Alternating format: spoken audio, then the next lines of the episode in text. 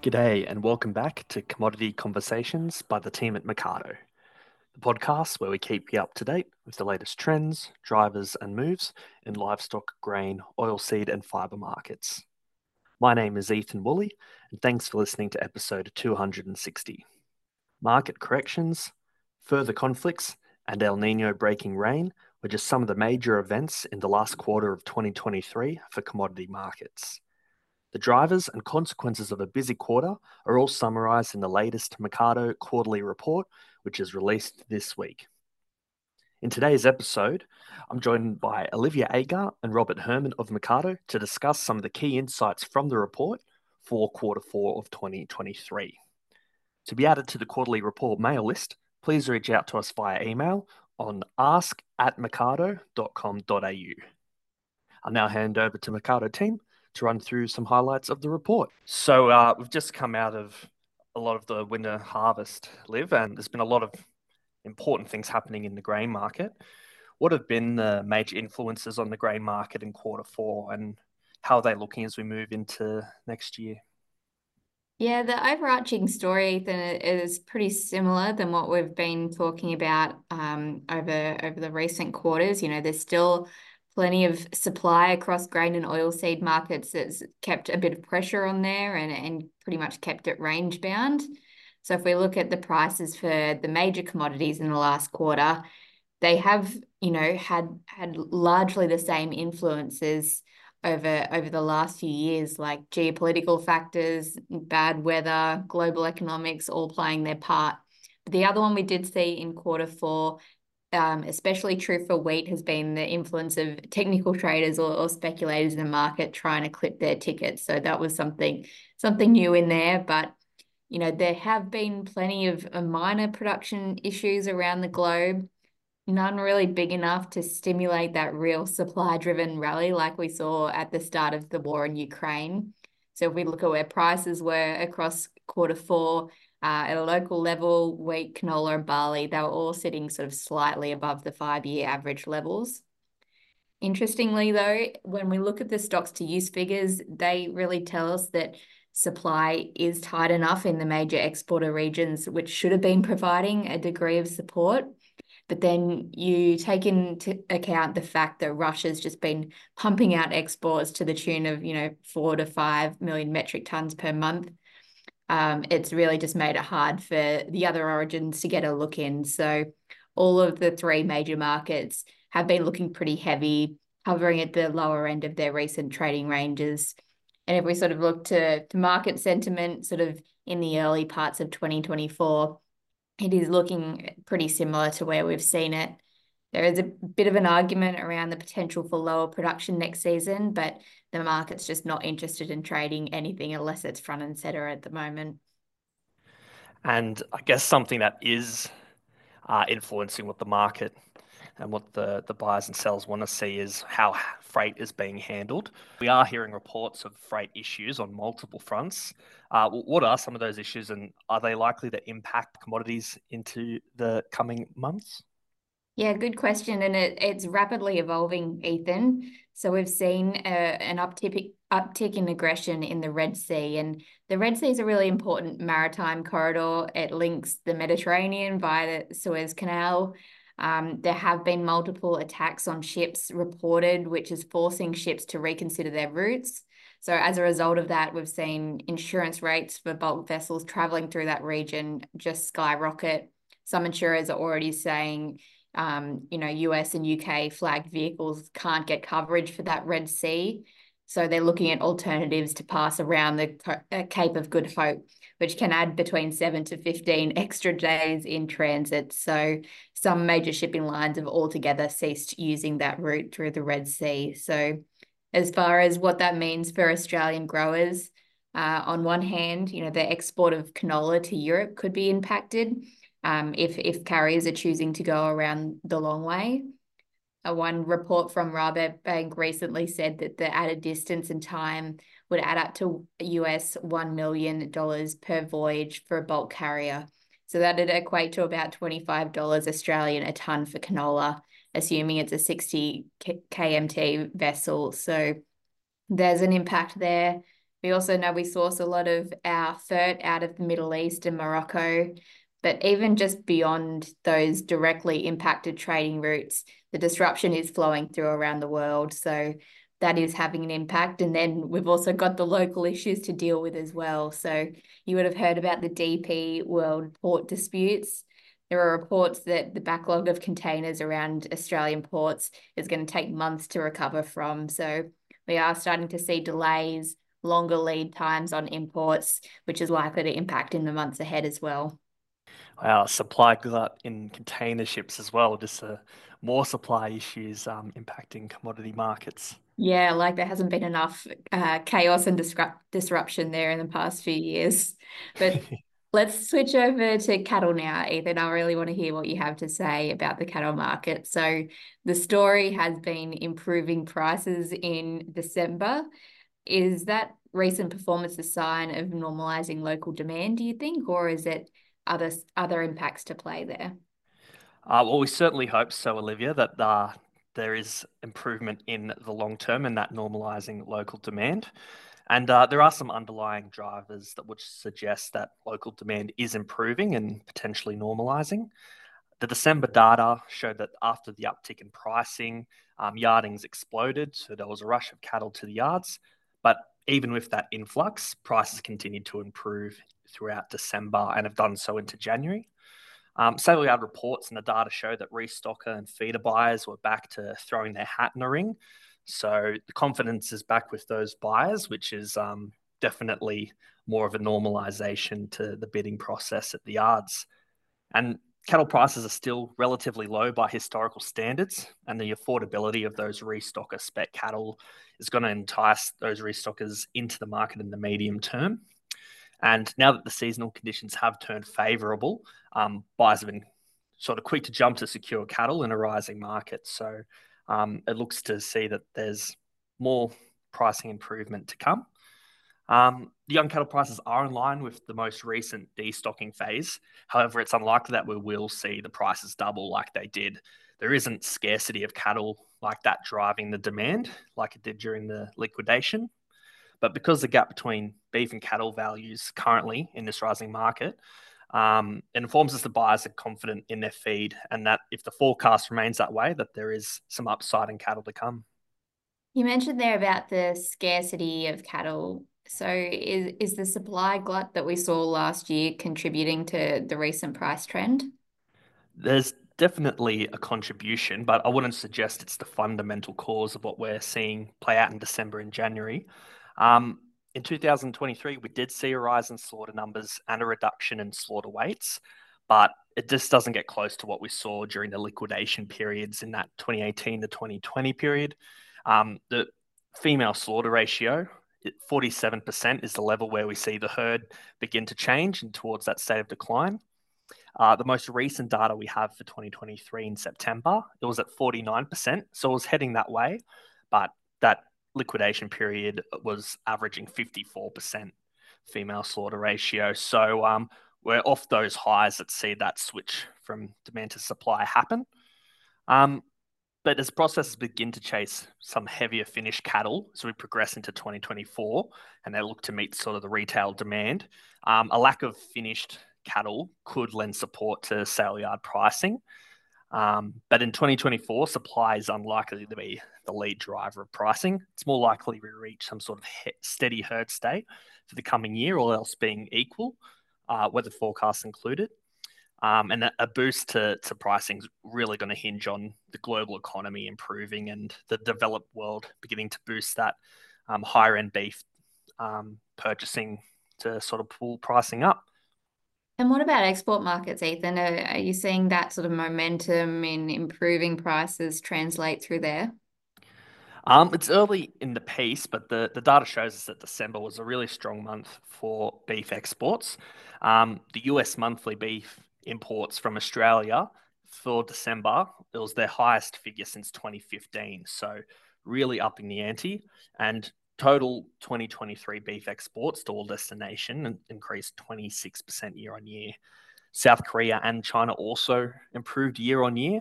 So, some really promising signs that there is still that demand there. Um, and whilst a lot of that has been contributed to low value beef, um, there looks to be a platform to take advantage of any improvement in high end retail demand moving forward. Um, we're seeing feeder buyers return to the yards and have had headwinds of strong grain prices, lower finished cattle prices for much of last year, and rising operating costs. But uh, the, the, data shows us that the cattle and feed numbers are at near record highs. So if they're utilizing more cattle and feed and the capacity keeps increasing, um, it looks to looks to me that the supply chains really confident in their ability to to ride the highs and lows, and that should allow um, the supply chain to take advantage of um, the turn in our preferred export markets when the economy uh, begins to turn around. Yeah, some that's some great news there, and you know we've all all been so glad to see the turnaround in the market conditions, which have also applied to lamb as well. So I better hand it back over to you to to get the rundown on what's been happening with lamb. Yes, so it's uh, it's always good to talk good news, and uh, I've got Rob Hermann here to talk us through the the latest that's happening in the lamb markets. So a lot of talk has been saying that the recovery has begun with lamb markets. What what would you say to to that, Rob? Well, um, yeah, thanks for giving me the good uh, the good news story. It's uh, it is has been a good news story, but if you remember back to our last quarterly report, um, we were while we were sort of hopeful or even optimistic to some degree, we looking back, you know, that was the bottom of the market, and that was in September. Um, and it wasn't until uh, it started to uh, bottom out there, but it was in late November that the market really turned a corner and uh, and what we saw was that um, you know the price just jumped, and I noticed that in the um, in the quarterly report, uh, the from the start of October, the Eastern States Trade Lamb Indicator rallied from 432 cents to 615 cents. That's a 42% lift, and that's um, I think I don't think we would have been confident enough to predict that at the time, but it really was a good shot in the arm, especially when we had that big volume of lamb coming through. You know, it's a very seasonal product, lamb. Uh, it comes at a rush. Uh, December's a key month, and uh, at that stage, lamb prices found some good support. And the seasonal demand for, for lamb is a very important thing to realise when we account for these changes in pricing. Will that impact sort of the export levels we see for lamb coming out of Australia? Uh, yes, it definitely has already, and um, and it was the exporters. When you think about it, it was the exporters who ramped up uh, production at that stage through as as we needed. We really needed them to ramp, continue to ramp up production, and we have said a couple of times on our reports that uh, you know they're to be commended for um, for how they've been able to deal with this supply that was coming through. But um, you know, to be fair, I guess there was a real incentive for them to build their productivity up at the slaughterhouse because the margins were very good and the demand was very good. And we had reports coming in that um, they were reporting that these cheaper prices had actually um, brought back customers that they had lost previously through the through the very high prices, and and they were actually filling those those needs, and and that was sort of one of the strong drivers of what pushed that market up. Definitely pushed the, the market up. And it also pushed up the the levels going through the processes in terms of slaughter. Um, what sort of I guess uptick in, in the slaughter did we see with lambs and also also mutton for the year? Well, uh, it, lamb, you know, for the for the nine month period that we had figures, um, the slaughter was up 165, uh, sorry, 16.5% or 100 um, or a million lambs. And, you know, that's quite significant, especially when we knew that we had a fairly big lamb crop coming through. Part of that was driven by uh, a lot of the lighter lambs being sent to slaughter this year and not out to the paddock. And there wasn't that confidence or the demand from producers to turn light lambs out. And, and those lambs got to a price point where they were really attractive to go back into markets. And I notice in the report there was almost a million extra lambs sent into the, into what we call the MENA markets, Middle East and North Africa. Uh, they're typically a light lamb, or uh, and some people recognise them as being called a bag lamb. Uh, that was a great uh, filler for our markets, and thank goodness that they were there.